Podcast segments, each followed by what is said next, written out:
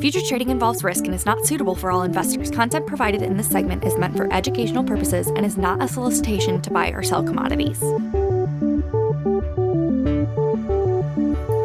right, good afternoon, everybody. Welcome back to another GDT Tuesday with myself, Cody Koster, and with me from Chicago this time, Mr. Jon Spainhour. Jon, how are we doing?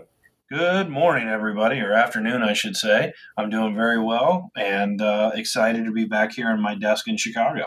Absolutely. Excited for the last GDT of 2021. And boy, was it a barn burner, sir. it sure as heck was. Um, I mean, overall GDT down 1.5%, but I think one of the, you had mentioned before we jumped on here, the, the biggest talking points was whole milk powder down, what, 3.5%?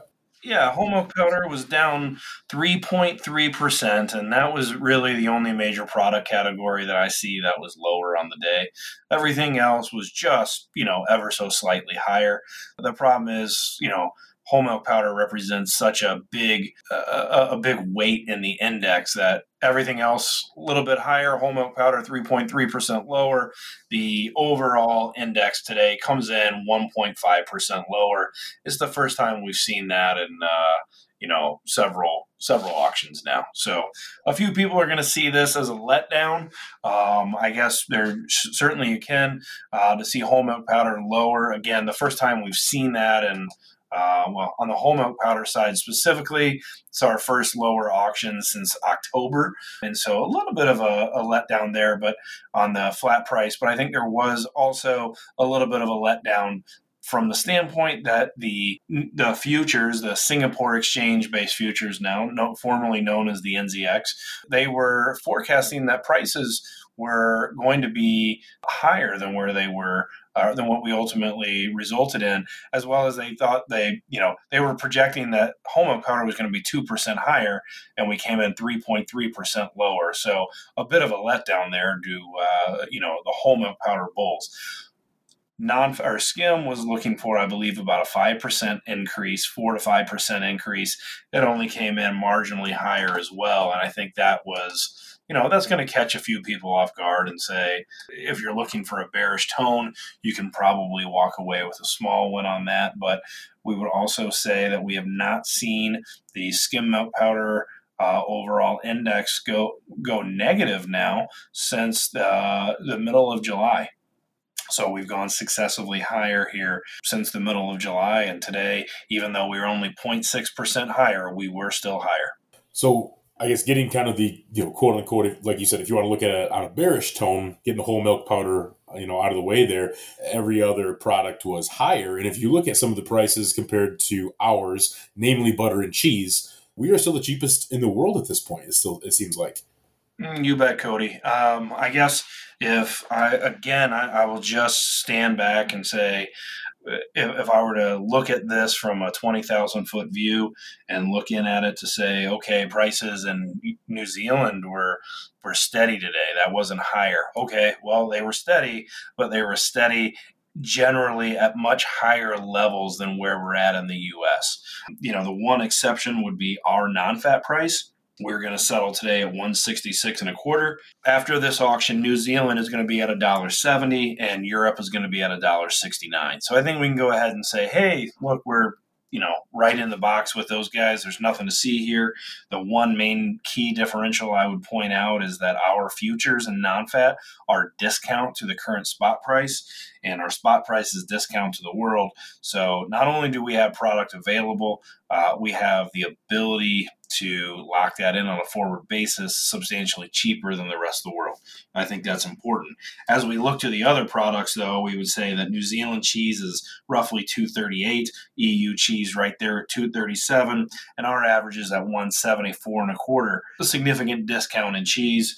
Um, I, I, look at today's result and the and the news that we're hearing out of Europe and say even steady is uh, even a small decline in these European or New Zealand prices for cheese is in reality probably very bullish for the U.S. in terms of potential exports and our price and the potential for our price to go higher. As we move over to butter, New Zealand came in at 272 today. We're at 214. Not that you know, there, there is a price spread there, but I think it's very important to point out that in Europe last week we saw the official print for the first time on this run, anyways, of European butter at three over three dollars, and and that's adjusted to a U.S. 80% fat content. So I think we need to, to point out that the rest of the world is higher. This uh, auction here today again is is more just consolidation at those higher prices and more than likely will lead to exports moving forward of all of our dairy products. If we looked at it through the context of you know, Jon, you just listed all of those commodity prices. What do they mean to somebody in a class three or a class four context? Uh, we, let's start out with the U.S. We're at 1881 class three.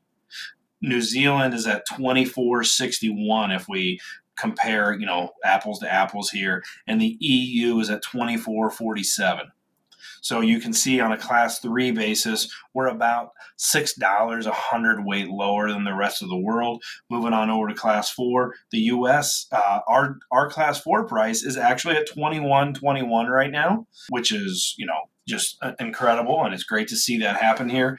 Um, translate that into the rest of the world, or excuse me, translate the other commodity prices, and New Zealand's at twenty three seventy six the EU is at 2512.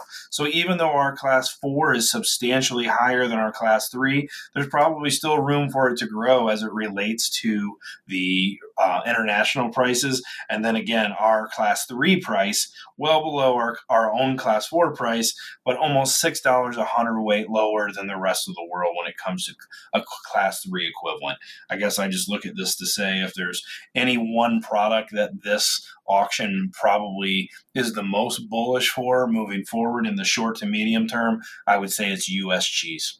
Absolutely. Well, and I think you and I talked about it uh, two weeks ago, Jon, on the last GDT podcast, but we just got the weekly numbers for, uh, you know, some of their um, milk production, which we got ours yesterday for the United States, what, 0.4% lower. We're looking at France, almost 4% lower for the week of December 12th. Germany, 3.2% lower. Uh, the UK, 3.1% lower. So, do you think these lower, I mean, we're, we're talking a pretty astronomically lower on a percentile base for some of these milk production reports coming out of there. Do you think that has an influx on prices on the GDT going forward as big as it does as our milk production reports here in the States? Well, it's a bit of a, a difficult question to answer. Um, I think there are two independent things taking place right now that are affecting our domestic price. The first is, as you spoke about, or as we spoke about earlier, world prices are significantly higher than ours in most products. Why are they higher than ours? They're more than like demand is pretty good. It's not rocking. It's not the heady days of China buying everything or you know people looking for product anywhere they can find it um, just to own it. I would say what we're more than likely looking at in relation to European milk prices is a decrease in milk production, as you spoke about there, Cody. There's probably several reasons for that, you know, compressed margins at the farm level. But more and more, we're starting to see that this is probably there at least in, in good part, due to the unintended consequences of environmental regulations. If I were to say it another way, you know, there are policies in place in Europe right now that, in order to reduce methane and other elements of the agricultural industry, and in doing so, one of the results is that as of right now, it, it is resulting in less milk being produced. I'd be lying to you if I said I completely understood those regulations. They are very complex, as you can imagine. But what we're seeing, and we've mentioned it a few times on this podcast, is that you know it, it's going to cost money to comply with a lot of these measures. And instead of making that investment, a lot of smaller scale European milk producers are choosing to exit the industry don't misunderstand me. They, will probably um, see some of the other people scale up and make those investments. But at the same, in the short to medium term here, you've got people exiting the industry, and that is resulting in less milk production. I think we'll probably continue to see that. And from the just reading the tea leaves and some of the political rhetoric coming out of Europe, seeing that even after seeing those prices of dairy go up in the in this inflationary environment, it doesn't seem like the government's specifically the Netherlands are going to back off and relent. In fact, it seems as though the entire European community might be tightening the screws on these regulations even more. I bring this up to say that that what is doing what that is doing is reducing milk production and it is probably putting a, an unintended quota on milk production. If the only way i can make more milk is to create more manure and you're saying i have to create less manure then that means i can't create more milk so even if we see higher prices, which I, you know, as we mentioned here, uh, the EU is already at 24 and 25 dollars on their pricing categories. That should, or under normal circumstances, produce more milk and and create a milk response. I just don't know that we're going to be able to see that. Bring it over here into the U.S. and yes, there was some margin compression, and there probably still is margin compression. As you can see, we saw the uh, milk production report yesterday, there was a pretty decent revision to the October milk production. It went from 0.5 under to 0.1 over. You know, we can say, yes, that's a very big revision. I wish the US, USDA how do I say this? I wish that wouldn't happen. It does happen and it does cause a little bit of confusion, but I don't know that anybody can get really bearish over the idea of milk production only being 0.1% higher. And I think that's the result of margin compression. Go into this month's report and it's listing milk production at 0.4% lower again, and a reduction of 15,000 cows from report to report or from one report to the other. Uh, I put that together and say, yes, we've lost milk, and, and maybe we continue to do so for a little bit here. But right now, correct me if I'm wrong, Cody, but uh, a dairy producer has the opportunity to lock in class four, you know, at least in that $21 area all the way across the of, of the curve right now. Yes, you are correct and specifically with DRP, um, you know, just a great product and a, and a, great development that people like Cody can walk any producer through. You, you, look at that and you say, with the idea of being able to set a floor in based at least in part on this $21 class four level and, and grain prices having come down a little bit, it feels like that margin compression has opened up to a margin opportunity. And I would expect to see that U.S. milk production is going to respond in kind mind, and that we'll probably, I don't know that we're going to see milk go gangbusters, but I think as we go through time, the U.S. milk production will start to come back and probably start to go positive again. I, bring all that up through the, the lens of saying that I think the U.S. has the ability to respond to higher milk prices. I don't know that Europe does. And I think those are, uh, you know, that's an important bifurcation as we move forward. And we can imagine a scenario where if demand stays steady and continues to grow, and Europe cannot respond in kind with higher milk production, that leaves a huge opportunity for the U.S. to become a very significant supplier of dairy products to the rest of the world. And I'd like to point out that we already are a significant dairy supplier into the rest of the world. I guess it's important to say we've got the opportunity here to possibly go capture more of that market share. And I think that we've got the ability to do that. As I've said several times on here, what stands in our way of having more export capacity or export potential and the positive effects of exports would be the idea that transportation is still a mess, specifically at the ports. And it, uh, as I've said many times on here, it doesn't matter how cheap you are in, in, relation to New Zealand or Europe to a buyer if that buyer cannot get that product on a boat and get it to the destination where they need it. And so I would say that when our ports are running and when they're running smoothly, we're going to have exports. And as a result, we're going to see our dairy products stay steady to higher. If we don't have exports or the we have problems at the ports, which I imagine we're going to have from time to time, I would imagine that product is going to get burnt back up here into the domestic market. It will be uncontracted and free to sell, and it can have a negative effect on pricing here in the US. But if we can imagine a world again where where the boats become even uh, even slightly more consistent in their ability to get product out of the west the west coast ports i think that the cheese market here is in great shape. And again at a six dollar a hundred weight or a 60 cent a pound discount to the rest of the world you know there, there's probably room for some pretty sizable deals to go off. And if that happens then for our cheese prices to converge with the rest of the world at higher levels. Understood with it being the last podcast of the year, Jon, for 2021, is there anything like on a on a final thought basis that you would have to kind of wrap up the whole year? I know we've talked about a lot. I mean, astronomically high prices uh, for all countries kind of involved. We've talked quite a bit about the ports being shut down and you know uh, cargo ships not even being able to be you know set out to sea. Is there like a final thought that you would have before we let everybody go that would just kind of anything that's on your mind to wrap up the year for, for GDT? You know, I'll bring it back to risk management, Cody. And I will say uh, from the producer side, I've heard Ryan Yonkman say it on uh, your program several times and several of his producers be bullish and buy puts. Yep. Right. Um, I'm, I'm bullish here. I, I see it out here. Um, this very much feels like uh, again it feels not exactly but it feels very similar to the transition of 2013 and the 2014 um, and i think there's the potential for higher prices in here like i've said many times.